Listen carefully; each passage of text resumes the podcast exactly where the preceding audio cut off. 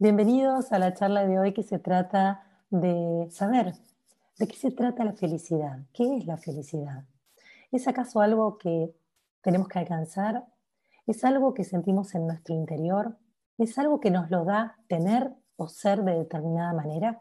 ¿Estar acompañados por alguna persona X? Esta es la gran pregunta y pareciera que es este unicornio, es esto que deseamos profundamente, que queremos alcanzar continuamente y no sabemos por muchos momentos de nuestra vida si lo vamos a lograr, si es algo para alcanzar, si es posible, si esto es una utopía o puede ser nuestra realidad. Me parece que es importante definir de qué se trata la felicidad antes que comencemos esta charla, este ida y vuelta, esta reflexión que se basa en algún punto en pensar juntos si esta felicidad es algo que merece, que exige, que me pide un trabajo interno, o si es algo innato, algo con lo que vengo desde que soy muy, muy pequeña, muy pequeño. Yo lo que creo es que en sociedades como la nuestra, la sensación de felicidad está muy conectada con la sensación de tener. Si yo tengo determinadas cosas, si yo logro un cierto prestigio, si yo me veo de determinada manera, si yo tengo determinados objetos, seguramente voy a ser feliz. Lamentablemente lo único que logramos es combinar con un estereotipo, con una imagen que pareciera tenerlo todo, pero casi siempre cuando coincidimos con esa imagen empezamos a sentir un vacío enorme dentro nuestro porque nos empezamos a dar cuenta que en realidad no nos sentimos felices. Entonces ahí podemos comenzar a pensar de nuevo en la definición y la redefinición de qué significa ser felices. En mi libro Los hombres aman con la cabeza, las mujeres con el corazón, que pueden encontrar en mis sitios de manera gratuita, ya lo subí hace un tiempo para compartir lo que sentía que era un manual de vida. En uno de los capítulos hablo de la búsqueda de la felicidad. El capítulo comienza así. El punto de partida que tenemos las personas para llegar a la felicidad es satisfacer nuestros deseos. Y aquí pareciera entonces que ponemos una zanahoria, ponemos algo externo, ponemos una bandera de llegada y pareciera que no importa el proceso, sino que lleguemos a ese punto porque cuando lo alcancemos, realmente se supone que vamos a ser felices. La principal fuente de impulso para nuestras acciones es saciar nuestras ganas de.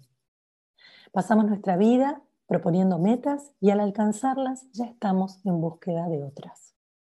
Los seres neuróticos, que somos los llamados entre comillas normales, ponemos metas, tenemos deseos y hacemos todo, ponemos todo en marcha para alcanzar esos deseos, sintiendo y creyendo que cuando los vamos a alcanzar realmente vamos a estar saciados. Resulta que cuando alcanzamos esos deseos nos damos cuenta que ya está desplazado en un nuevo objeto, en una nueva persona, en un nuevo tener.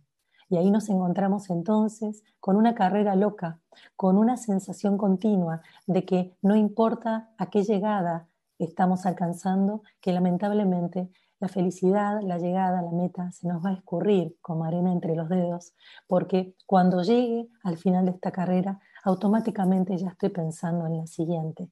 Y de esa manera empiezo a sentir como un vacío existencial continuo que me acompaña a través del andar de mi vida. La insatisfacción entonces es nuestra condena. No disfrutamos suficientemente lo alcanzado ya que estamos dirigiendo nuestra mirada hacia otro horizonte inmediato. Esta característica es muy común en los hombres y mujeres de Occidente. La conformación neurótica que traemos hace que una vez alcanzado el deseo, el valor se debilite y se traslade a un nuevo objeto, al siguiente. Las alternativas son muchas. La variedad infinita, por medios directos o virtuales, los seres se sacian, se empachan de deseos logrados, de alcanzar cosas que quieren y pueden comprar. En ciudades tan capitalistas, tan consumistas como las nuestras, em, estamos todo el tiempo minados de imágenes para alcanzar la perfección, eh, tener, alcanzar un cierto prestigio o la sensación de que pertenecemos a determinada élite si tenemos lo que hay que tener. si nos educamos en cierto lugar, si mostramos nuestra vestimenta de determinada marca, siempre lo que hacemos es intentar llegar, pertenecer, ser parte de, creyendo que de esa manera estamos habitando lugares y momentos de felicidad. En cuanto a las parejas, todo carece de valor. En otros tiempos, donde la oferta era más acotada y las posibilidades menores, la gente mantenía lo logrado durante décadas, con esfuerzo y voluntad, soportando crisis y adversidades. Pero hoy, que estamos en el mundo del light, en el mundo de que todo es eh, rápidamente canjeable, resulta que no le damos el tiempo, el compromiso, la interés, la profundidad a los vínculos, a lo que tenemos, porque vivimos en el mundo del descartable. Esto conlleva una suerte de sensación de haber logrado felicidad que perdurará durante un tiempo. Ahora, en cambio, todo es descartable, la novedad dura poco, igual que el encantamiento. Esta marca, esta marca el momento de cambiar por otra cosa. Cuando hablamos de encantamiento, hablamos de un nivel de perfección. La felicidad está muy idealizada y está puesta muchas veces en la sensación de encantamiento, de enamoramiento de algo nuevo que tengo, de algo nuevo que alcancé, de algo nuevo que compré, del sueño cumplido de mi hogar de determinada manera, de la decoración, de alcanzar determinado objeto, de comprarlo o de sentirme que en el momento donde yo estoy en contacto con eso que tanto deseé, el encantamiento lo vuelve perfecto. Pareciera entonces que nosotros tenemos un gran vacío interno y que cuando lo llenamos, lo saciamos con eso que tanto queríamos, resulta que entonces quedo satisfecha, satisfecho. Lamentablemente, ese es solo el principio de un rulo sin fin, de una espiral continuo, de un círculo vicioso, donde por más que llene de muchísimas cosas que pueda adquirir, voy a sentir el vacío porque el vacío es existencial. Los seres humanos venimos a este mundo sintiendo el vacío, eh, los psicoanalistas le llaman el sujeto cruzado, el sujeto deseante, que justamente de lo que se trata es de explicar que nosotros venimos con un vacío y que ese vacío es el que va a generar un juego perfecto, la movilidad de las fichas para poder generar el proceso de lo que se trata la vida misma.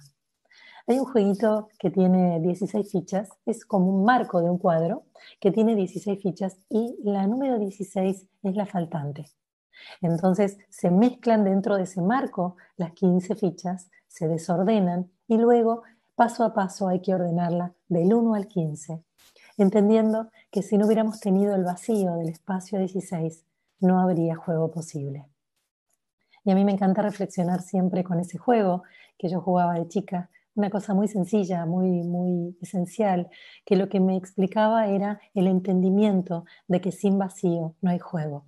Entonces, ¿acaso la felicidad no será el movimiento? ¿No será el proceso en sí mismo más que alcanzar o la necesidad de saciar un vacío? Vamos dejando esta pregunta mientras seguimos un poco con esta reflexión. Entonces, en esto de hablar de lo descartable, de lo fugaz, resulta preguntar si la felicidad es fugaz. Si pensamos un instante, está puesta afuera. Por mucho tiempo la hemos depositado en el otro. Él me hace feliz, mi hija me hace feliz, comprarme esta casa me hizo muy feliz, lo cual es innegable. Son sin duda situaciones placenteras que nos hacen sentir muy, muy bien. Recuerden, es el vacío, cuando siento el vacío y lo lleno, siento que estoy satisfecho, como cuando tengo mucho apetito y siento que al comer, si hago una comilona, inclusive si como por demás de la necesidad que tengo, voy a sentirme saciada por muchas horas. Pero lamentablemente la digestión y el proceso del cuerpo va a hacer que yo lo digiera, que yo libere el excedente y que nuevamente tenga apetito. El problema es que si ubicamos la felicidad en un otro, se la puede llevar en cualquier momento. Entonces, ¿la felicidad es satisfacer mis deseos? La respuesta es un no rotundo en mayúsculas. Durante muchos, muchos años, eh, trabajando especialmente con personas que sentían mucha soledad, que es uno de los puntos que más vacío nos genera, las personas me decían que iban a sentir soledad y que entonces esa soledad iba a transformarse en felicidad si lograban alcanzar ese estar en pareja.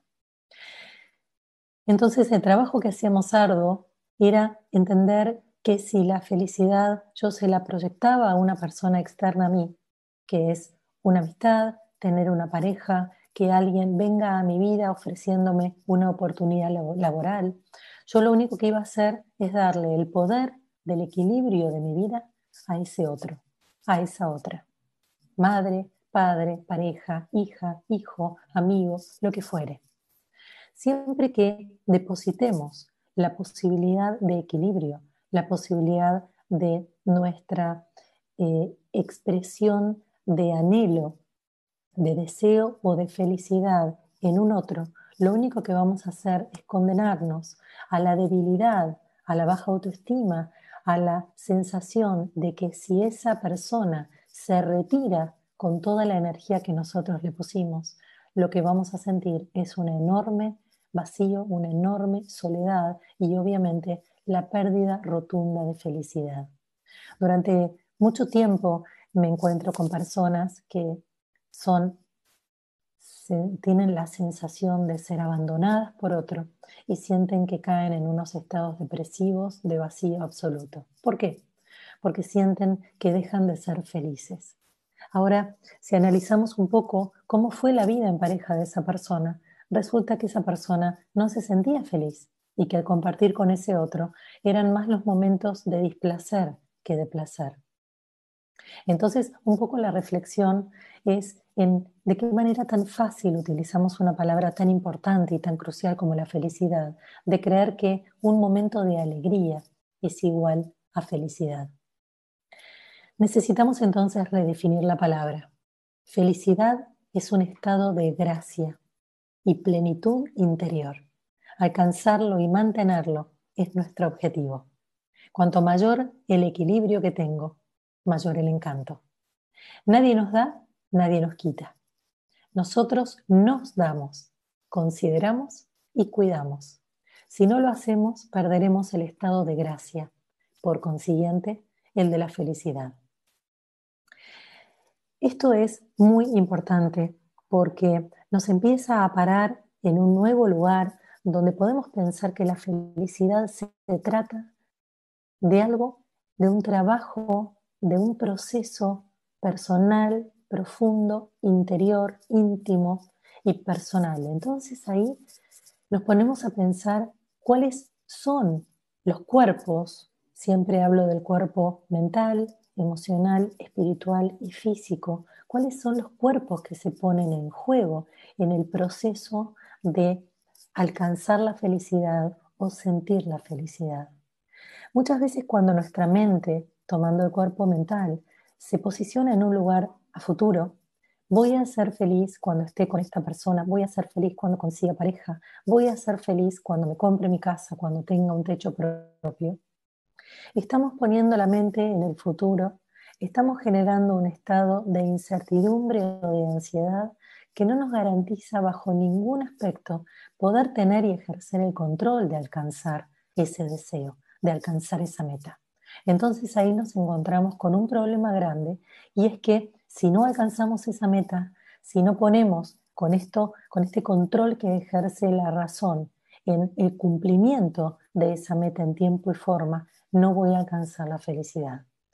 Si por el otro lado mi mente, mi mente se pone en el pasado, empiezo a sentir que el dolor, la melancolía, la sensación de frustración, de abandono, de injusticia, me pone en situaciones de mi vida, del pasado, donde me he sentido victimada, donde he sentido que no era feliz, no era plena porque no era querida, porque me habían abandonado, porque nunca me miraban, porque yo no era importante, porque no había lugar para mí.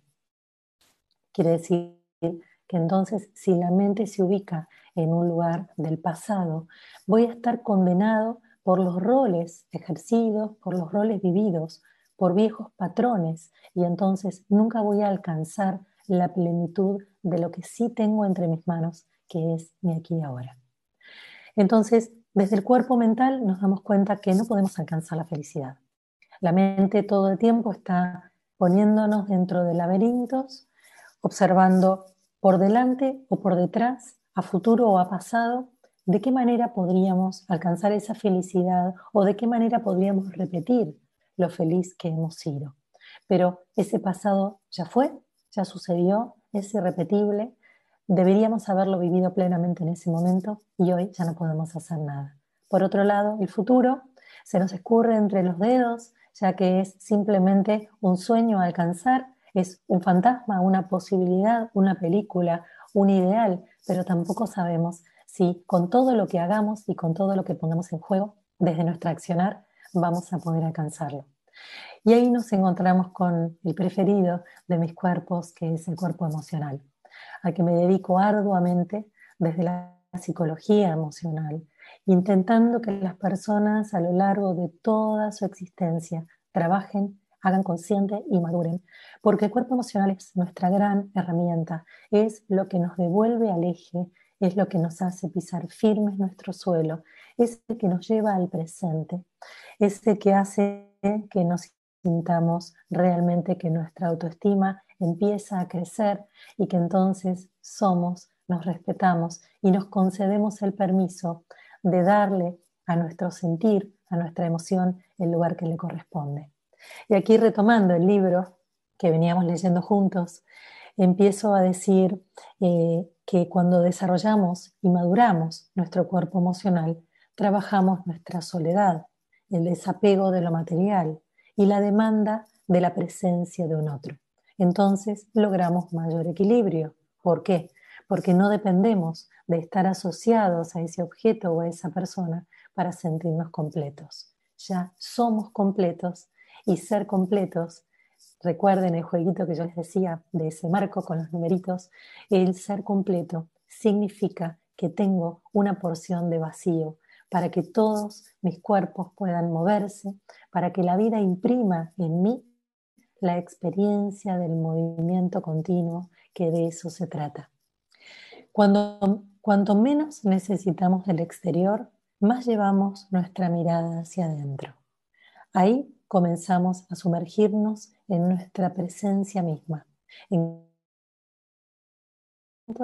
y de nuestra existencia. Durante muchos, muchos años, más de 20, que son los que trabajo con psicología emocional, a la cual le llamo psicoemoción, he tratado de que las personas cambien la pregunta del por qué por el para qué. La pregunta del por qué nos lleva una y otra vez a girar en un círculo vicioso sin llegar a lograr todas las respuestas que puede dar esta pregunta que es infinita. En cambio, cuando me detengo en el para qué, puedo concentrarme en los procesos, puedo entender el proceso y puedo observarme dentro de una escena y la escena ponga en juego recursos, debilidades y errores o aciertos que voy haciendo a cada paso, entendiendo el para qué de la escena el para qué se repite un patrón en mi vida.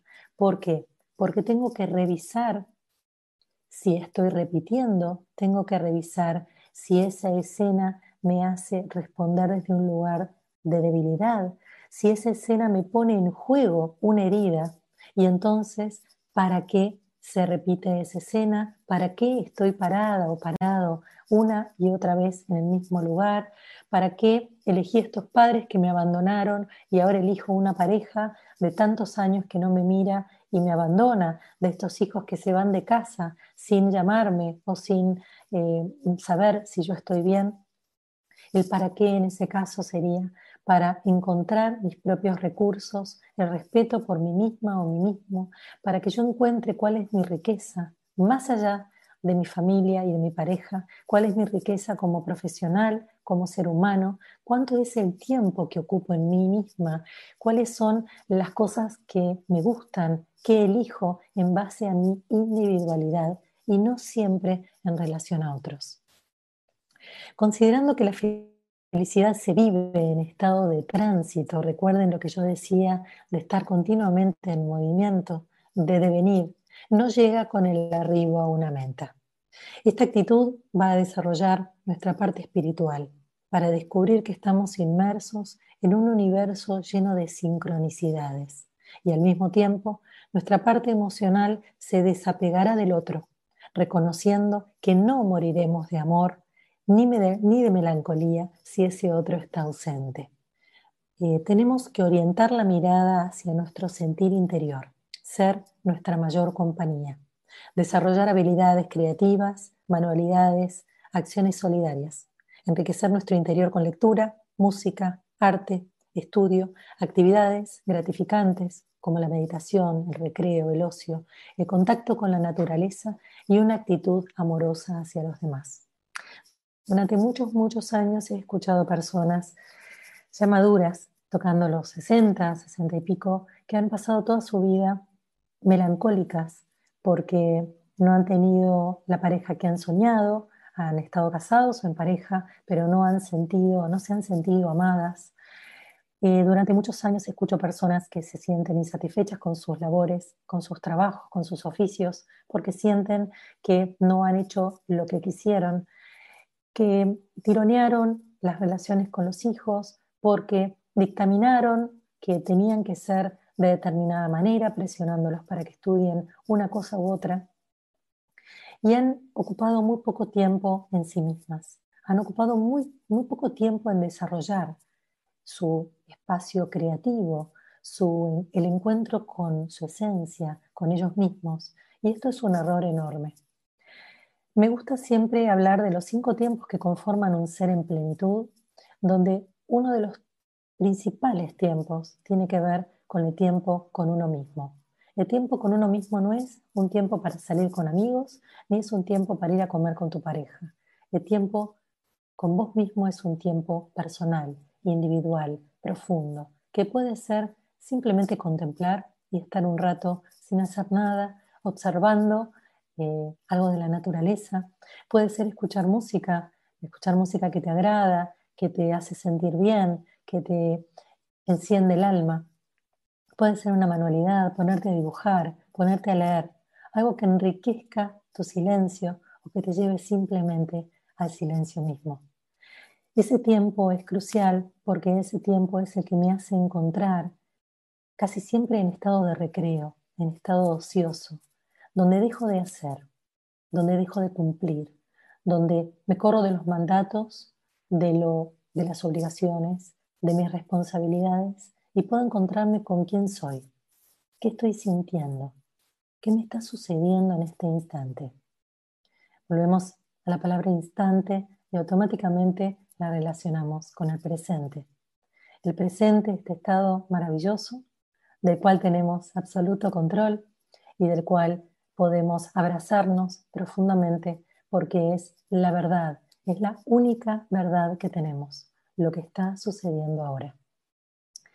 En este momento estamos compartiendo esta reflexión y este ahora va a disparar un montón de ideas, un montón de recuerdos, un montón de momentos donde vas a empezar a preguntarte a lo largo de toda tu vida, ¿qué creías que era la felicidad? Si sentías que la habías alcanzado, si fuiste feliz porque compartías con determinada persona en determinado momento, o si podés a lo largo de toda tu vida reconocer algún momento de felicidad donde te hayas encontrado con vos misma, con vos mismo. Es importantísimo que empecemos a darle importancia, resonancia a la palabra ocio, a la palabra contemplación, a la palabra recreo. Y creo que este año tan extraño que hemos vivido nos ha permitido y nos ha devuelto un poquitito la vuelta a lo esencial. En lo esencial, en la simpleza de los pequeños actos, es donde encontramos casi siempre la sensación de felicidad. Y me gusta pensar en la palabra felicidad como un estado de gracia, como un estado de paz interior. Es así la manera en que yo defino la felicidad no en un momento de euforia, no en un momento de alegría, no en un momento donde logro algo, donde alcanzo determinada cosa, donde tengo, compro o soy porque llego, porque ocupo un lugar o porque alguien me pone una etiqueta y me renombra y me considera y me pone un rol donde, me destaco de alguna u otra manera. La mirada del otro muy pocas veces nos trae felicidad, muy por el contrario. Casi siempre nos exige, casi siempre nos hace sentirnos que nos perdemos de nosotros mismos para estar acoplado a la necesidad de ese otro. Si dejo de ser quien soy, voy a hacer al otro feliz. Si al otro lo tengo cerca, entonces yo voy a ser feliz. Y resulta que así entramos en estados de mucha trampa, en estados circulares, en estados viciosos, donde me empiezo a perder y donde dejo de ser. ¿Por qué? Porque es tanta la necesidad que tengo de estar con ese otro, de tener lo que tengo, que entonces no quiero soltarlo. Y cuando no quiero soltarlo, me voy, el otro me arranca un brazo, me voy con el otro, me pierdo y entonces ya no sé quién soy. Durante otros tantos tiempos, en todos estos ejemplos que estamos compartiendo hoy, hay muchas personas que ocuparon determinado lugar eh, socioeconómico y entonces son muy infelices en pareja, son muy infelices en sus familias, en sus vidas, pero sin embargo el estatus al cual pertenecen, el entorno, el marco, la foto, es tan perfecta a la vista de los de afuera que entonces no se animan a dar el salto, no se animan a ir por sus propios sueños que tienen que ver con el alcanzar estados de gracia, de plenitud, de paz interior, a lo cual llamo, como les decía recién, felicidad. Porque las personas sienten que sus intereses económicos se ponen por frente, por sobre todo lo que tiene que ver con el interés espiritual y emocional. Y esto lleva a errores y a malas decisiones que casi siempre terminan en un solo lugar, que es en la enfermedad física. Y acá incorporamos el tercer cuerpo, que es el cuerpo físico, que pobrecito termina siempre deteriorado cuando la emoción es muy honda, cuando no la estoy escuchando, cuando no la dejo ser, cuando no empiezo a conectarme con mi esencia y entonces activo mi cabeza para que me lleve, para que me distraiga. Eh, recuerden que uno de los actos más fáciles de escaparnos del vacío que nos trae la emoción es la compulsión a las compras, es compulsión a la comida, es llenarme, atosigarme de cosas, creyendo que de esa manera, al devorar, voy a, llevar a lo hondo, voy a apagar ese vacío y esa infelicidad, esa insatisfacción, y lamentablemente lo único que hago es alejarme aún más de la posibilidad de estar en equilibrio. Entonces, esta cabeza tan activa me lleva cada vez más lejos de quién, más lejos de mí.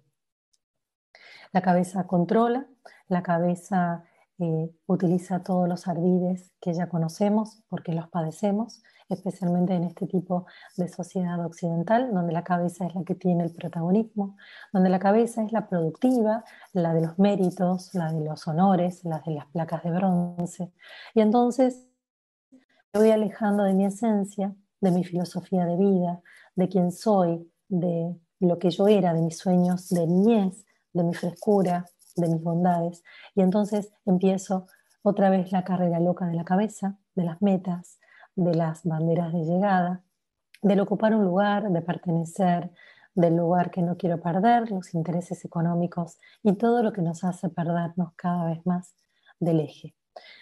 El eje es, de nuevo, el sentirnos en paz, de entender que la paz va a estar dada si podemos hacernos cargo de las emociones que sentimos a cada paso, entendiendo que las emociones se ponen en movimiento continuo, no vamos a estar un día sintiendo lo mismo desde la mañana hasta la noche, vamos a cambiar por un montón de emociones que nos lleven en una montaña rusa de idas y venidas y eso es parte del equilibrio.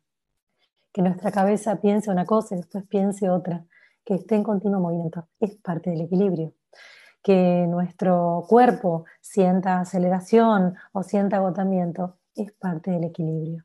Si empezamos a mirar con una mirada más amable todos estos movimientos, como yo les decía, este jueguito de estas 15 fichas que necesitan que la 16 falte para jugar, para ponerse en movimiento y proponernos el proceso de lo que se trata la vida, es donde vamos a entender que el movimiento es parte del proceso de la riqueza de lo que se trata esta vida.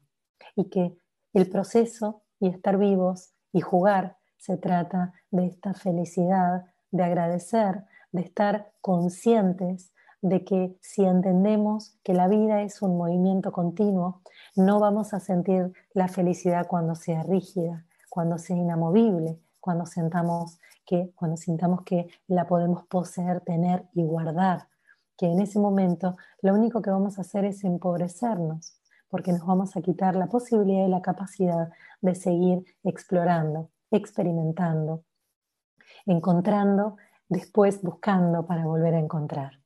Entonces, cuando hablamos de buscar la felicidad, no hay nada que buscar, está dentro nuestro, está muy, muy, muy guardadita dentro nuestro, esperando, deseosa de que la encontremos, porque cuando encontramos nuestra paz, cuando encontramos la armonía con nosotros mismos, cuando podemos abrazarnos, querernos, aceptarnos en nuestros aciertos y desaciertos, virtudes y defectos, posibilidades e imposibilidades, es donde podemos entender que somos el movimiento, que somos proceso, que somos cambio continuo y que de eso se trata, estar encarnados en este cuerpo y en esta tierra.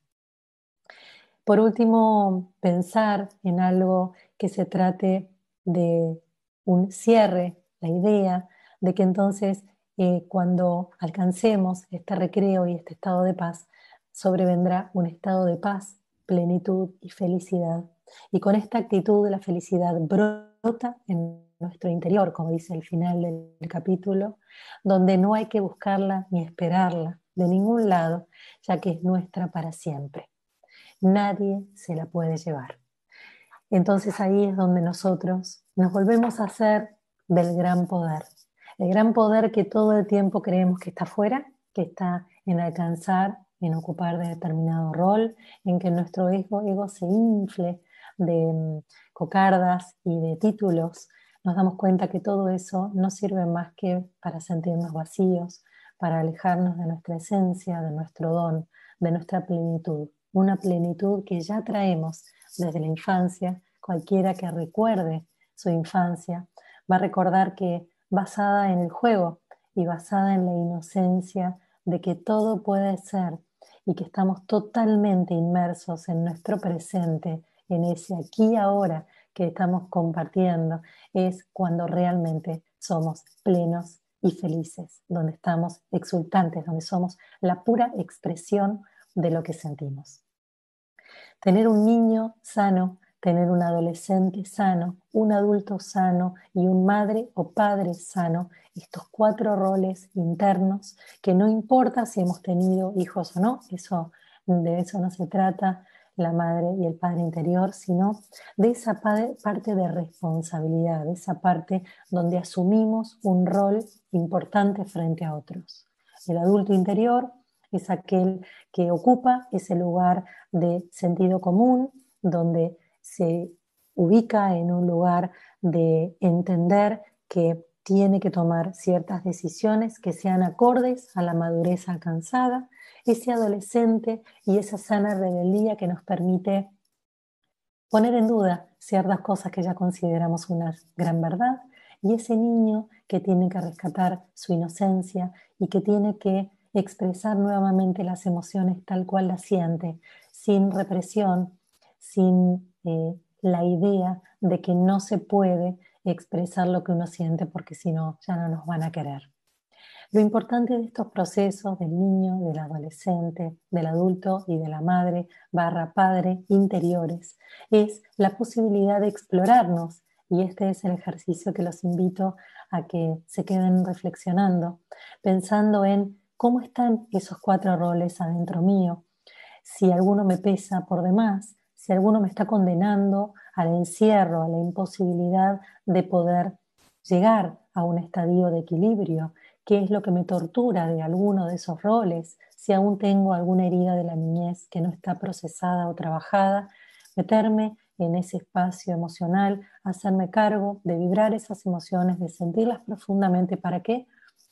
Para poder ser lo que soy, para poder rescatar mi esencia, para poder navegar en lo que soy sin juicios de valor, acompañándome en el equívoco, en el dolor, en la emoción, en el enojo, en la sensación de víctima, en lo que me surja. Abrazar ese niño, esa niña y congraciarme desde cardíacos, sentir que puedo rescatar ese niño, que puedo acercarlo a mi corazón, que puedo protegerlo, así como puedo aceptar la rebeldía fresca de mi adolescente y darle lugar, lugar a que rompa mandatos, a que rompa, a que rompa lo que se me obligó a pensar y hacer, a este adulto que tiene que ser pleno en sus decisiones y que se le permita elegir desde su eh, sentido común y a este madre, padre internos que tengo que dejen de morir haciéndose cargo de otros, que eso no quita que no sientan cierta responsabilidad y que tengan esa fuerza de mostrar el camino, pero sin tomar las mochilas ajenas, sin hacernos cargo de la vida del otro, sino de guiar, de señalar, de ayudar, pero sin hacernos cargo, sin cargar el peso de la inmadurez ajena. Ah, espero que mm, esta charla, esta pregunta haya sido respondida, qué es la felicidad, que podamos cada uno de nosotros definir qué es la felicidad para nosotros. Yo hoy les regalé cuál es mi punto de vista y que pensemos si una vez que podamos definir lo que es esta palabra felicidad, podemos vivir mejor.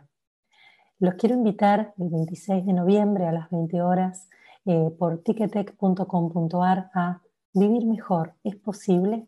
Donde voy a dar una conferencia donde vamos a poder reflexionar, van a tener ejercicios prácticos y herramientas claras y bien puntuales de cuál es la reflexión que tenemos, dónde estamos parados, cómo nos definimos cada uno en su historia, desde su hogar, eh, porque es por streaming, de una manera eh, cuidada, en sus hogares, bien cómodos, para poder reflexionar juntos, para seguir dándoles herramientas en que podamos entender qué es vivir mejor, cómo se puede lograr y si, si es en base a uno mismo o si tenemos un cierto entorno, una cierta escenografía dispuesta para poder alcanzar el vivir mejor.